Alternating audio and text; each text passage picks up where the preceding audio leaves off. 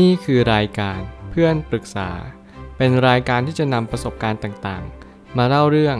ร้อยเรียงเรื่องราว ให้เกิดประโยชน์แก่ผู้ฟังครับ สวัสดีครับผมแอดมินเพจเพื่อนปรึกษาครับ วันนี้ผมอยากจะมาชวนคุยเรื่อง พันธกรณีคือสิ่งที่เราจะมีเป้าหมายในชีวิตสื่อไป ข้อความทวิตจากมาร์คแมนสันได้เขียนข้อความไว้ว่า พันธกรณีนั้น มอบอิสรภาพให้กับชีวิตเรา เพราะว่ามันกำหนดสิ่งที่เรียกว่า เราควรจะให้ความสนใจกับอะไร และเราไม่ควรให้ความสนใจกับอะไร อันหนึ่ง พันธกรณีนั้นมอบอิสรภาพให้กับชีวิตเรา เพราะว่ามันเป็นตัวขัดเกลาความสนใจและความใส่ใจ รวมถึงทิศทางไปยังสิ่งที่ดีต่อใจและความสุขอย่างแท้จริงอีกด้วย ผมเชื่อว่าพันธกรณีเนี่ยคือสิ่งที่เราเอาพันธะกับกรณีคือสิ่งที่เราต้องดำเนินไปเนี่ยเข้าด้วยกัน นั่นจึงจะเป็นเหตุผลว่าทำไมเราถึงต้องมีพันธกรณี หรือที่เรียกว่าการที่เราได้รับมอบหมายบางสิ่งบางอย่าง เพื่อที่เราต้องมีภาระผูกพันเพื่อจะทำสิ่งสิ่งนั้นให้สำเร็จลุล่วงไปจงได้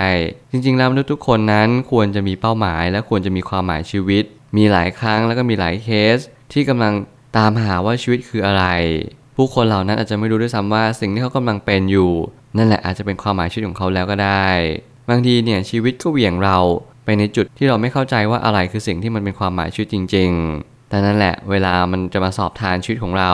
ว่าสิ่งใดกันแน่จะอยู่กับเราตลอดชีวิต แล้วสิ่งนั้นแหละคือสิ่งที่เป็นสาระต่อชีวิตสื่อไปผมไม่ตั้งคำถามขึ้นมาว่า เราอาจจะมองว่าพันธกรณีเป็นสิ่งที่เป็นกฎหรือข้อบังคับในชีวิตของเรา แต่กระนั้นหากมนุษย์ไม่มีกฎระเบียบอะไรเลย เราจะเรียกสิ่งมีชีวิตนี้ว่ามนุษย์ได้อย่างไรกัน เมื่อมนุษย์แปลว่าเป็นผู้มีจิตใจที่สูง เราจึงจำเป็นจะต้องมีภารกิจ เราทุกคนจึงจำเป็นจะต้องมีภาระรับผิดชอบ และก็สิ่งที่เราจำเป็นจะต้องขวนขวายในการดำรงชีวิตต่อไป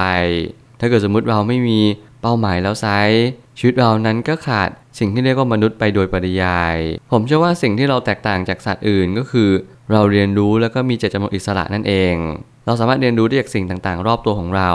เรามีวัฒนธรรม เรามีการตกตะกอนความคิดและตกผลึกทางจิตวิญญาณ เราไม่ต้องฟังใคร เราสามารถที่จะ มีความคิดเป็นของตัวเอง นี่แหละคือความแตกต่างของมนุษย์ทุก ๆ คน ที่มนุษย์ทุกๆ คนไม่จำเป็นต้องฟังใคร แล้วก็ไม่จำเป็นต้องเชื่อใคร แล้วความเป็นกฎระเบียบนั้นทำให้มนุษย์นั้นมีความแตกต่างจากสัตว์อื่นเช่นเดียวกัน หลายครั้งที่เราชอบแหกกฎ ผมก็เป็นคนหนึ่งที่ชอบแหกกฎเหมือนกันแต่ผมก็ยังเชื่อว่ากฎระเบียบเนี่ยมันมีเอาไว้เพื่อให้เราอยู่ในกรอบนั่นเอง ถ้าเกิดสมมุติว่าโลกเราไม่มีกฎระเบียบแล้ว ความวุ่นวายมันจะเกิดขึ้นตามมามาก แล้วต่อมามันก็จะกลายว่าเราไม่สามารถที่จะอยู่ร่วมกันอย่างมีความสุขได้เลย ความสุขนั้นมันก็ต้องอิงจากความสงบ แล้วความสงบนั้นก็ต้องอิงจากจิตวิญญาณที่มันเป็นพื้นฐานของเพราะของความสงบนิ่ง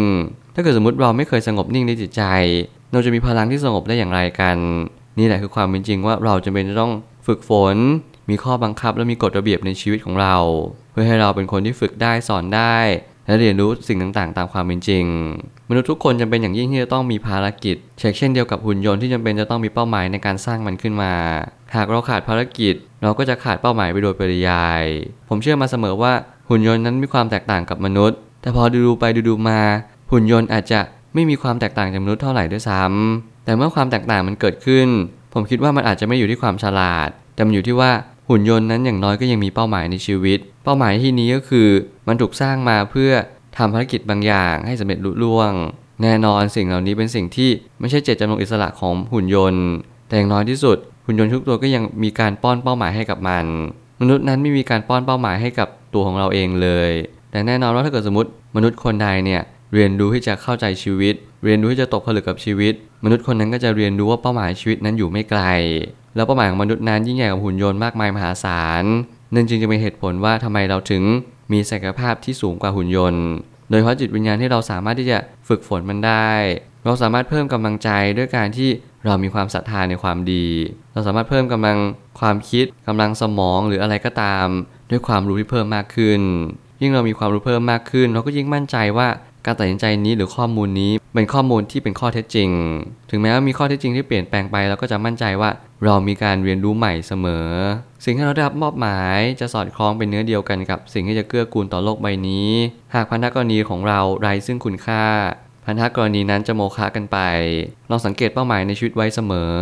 สิ่งหนึ่งที่ผมเชื่อว่าพันธกรณีก็คือสิ่งที่เราได้รับมอบหมายเนี่ยมันมีความหมายต่อชีวิตของเราและผู้อื่นอย่างไรบ้างลองลิสต์รายชื่อมาดู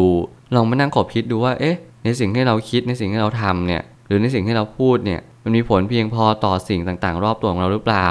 นั่นหมายความว่าถ้าเกิดสมมติเรา Impact ต่อตัวเองและผู้อื่น เมื่อนั้นเราก็จะ Impact ต่อโลกใบนี้ นี่คือความหมายอันแท้จริงว่าถ้าเกิดสมมติเรามีความเข้าใจชีวิตสักนิดหนึ่งเราก็จะค้นพบอัญมณีที่ล้ำค่าว่าตัวเรานั่นแหละสามารถเปลี่ยนแปลงได้ มนุษย์ทุกคนสามารถมีเป้าหมายในชีวิต โดยที่เป้าหมายในชีวิตนี้เกิดจากการตื่นรู้ของจิตวิญญาณ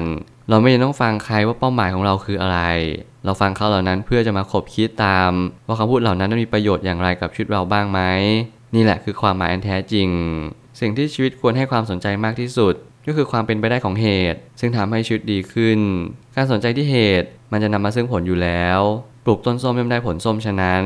ทำความดีก็ย่อมได้ผลดีเช่นกัน มีสิ่งหนึ่งที่ผมมั่นใจมากว่า มนุษย์นั้นเป็นไปตามคันรองของเหตุ เราทำอย่างไรเราก็ได้อย่างนั้น ทุกอย่างไม่มีเขาบังเอิญ สิ่งที่เราให้ความสนใจก็จะมาเป็นตัวเราในอนาคต แล้วมันนั้นเราก็จะสามารถแยกแยะว่าเราควรให้ความใส่ใจกับอะไร หรือควรให้ความสนใจกับอะไร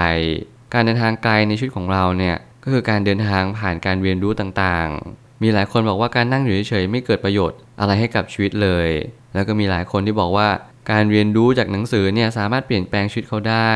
ผมเชื่อว่าสิ่งต่างๆ เหล่านี้ที่ผู้คนมากมายกำลังบอกสอนเรา เราต้องคบคิดเสมอ มันไม่มีอะไรเลยที่เราจะต้องเชื่อเขา 100%ขนาดพ่อแม่ของเราเรายังจำเป็นจะต้องตั้งคำถามกับพวกเขา เพื่อให้เราสอบทานความคิดสื่อไป หน้าที่ของเราทุกๆ คนก็คือ อย่าเชื่ออะไรแล้วก็อย่าปักใจเชื่ออะไรโดยง่ายไม่อย่างนั้นมันก็จะกลายเป็นว่าเราไม่เข้าใจสิ่งที่มันเป็นความจริง ความจริงนั้นมีมากมาย ถึงแม้ว่าความจริงจะมีเพียงหนึ่งเดียว แต่ความจริงของสิ่งที่เรารู้สึกเนี่ยหรือเราพบเจอเนี่ยมันแตกต่างกัน เราจริงก็ต้องสอบทานความคิดและตัวเองไปเรื่อยว่า สิ่งนี้แหละคือสิ่งที่มันเป็นจริง ๆ หรือไมันเป็นสิ่งที่ไม่ใช่ความจริงเลย เพื่อจะได้ยอมรับความเป็นจริงว่าเออ สิ่งนี้นะเป็นสิ่งที่เราต้องยอมรับมันให้เร็วที่สุด เพื่อชีวิตของเราเองแล้วเมื่อนั้นเราก็จะตระหนักรู้ว่าทุกสิ่งทุกอย่างมันก็เป็นไปตามเหตุ แล้วก็นำมาซึ่งผลที่หลีกเลี่ยงไม่ได้เลย สุดท้ายนี้เมื่อความสนใจและความใส่ใจถูกขัดเกลาถึงระดับหนึ่ง เราจะพบว่าสิ่งที่เราให้ความสนใจส่วนใหญ่ มักจะนำมาซึ่งผลที่ไม่ดี การปรับเปลี่ยนจึงจำเป็น แต่ต้องพิจารณาอย่างแยบคายตามไปด้วย สิ่งหนึ่งที่ผมค้นพบก็คือ ชีวิตและความคิดเรามักจะไหลลงสู่ที่ต่ำนั่นหมายความว่าทุกๆ ความคิดของเราเราจะต้องละเอียดถี่ถ้วนกับมันสักนิดหนึ่งเข้าใจว่าเหตุกับผลคืออะไร เรียนรู้ว่าทำความดีเพื่ออะไร และสิ่งที่เราทำไม่ดีอยู่เนี่ยจะส่งผลลัพธ์ยังไงต่อชีวิตของเรา ผมมักจะพูดอยู่บ่อยครั้งว่าความดีเนี่ยมันจะมาช่วยเราต่อเมื่อเรามีความดีอย่างมากเพียงพอ หลายคนที่ทำความดีแล้วไม่เคยเชื่อในความดี ความดีก็จะไม่มาช่วยคุณ นี่ความแตกต่างของชีวิตว่าทำไมเราถึงต้องทำความดี และความดีมันมาทำอะไรให้กับเรา ผมเชื่อว่าความดีก็เปรียบเหมือนการลงทุน ถ้าเกิดเราไม่เคยลงทุนในความดีเลย ความดีก็จะไม่ให้ผลตอบแทนกับเรา ทุกอย่างในชีวิตล้วนแต่ใช้เวลาทั้งหมดทั้งสิ้น ถ้าเกิดสมมติเรารอคอยไม่เป็น หรือเราอดทนไม่เป็น ทุกอย่างมันก็จะไม่เกิดกับจิตใจของเราเลย แม้แต่น้อย ตั้งแต่วันนี้คุณควรจะพิจารณาสิ่งต่างๆ โดยละเอียดถี่ถ้วน อย่าพยายามปักใจเชื่ออะไรโดยเด็ดขาด พันธกรณีนี้คุณจะเป็นต้องค้นหาด้วยตัวของคุณเอง อย่าพยายามถามถ่ายใคร สอบถามได้เพื่อเป็นเกรดความรู้ และเป็นไกด์นำทาง แต่สุดท้ายแล้วคุณต้องตัดสินใจเดินทางนี้ด้วยตัวของคุณเอง นี่แหละคือชีวิต และชีวิตคือการเรียนรู้ และการเรียนรู้นี้ไม่มีวันจบสิ้น ผมเชื่อว่าทุกปัญหาย่อมมีทางออกเสมอ ขอบคุณครับ รวมถึงคุณสามารถแชร์ประสบการณ์ ผ่านทาง Facebook Twitter และ YouTube และอย่าลืมติด Hashtag เพื่อนปรึกษาหรือ f r ร e n d t a l k a ด้วยนะครับ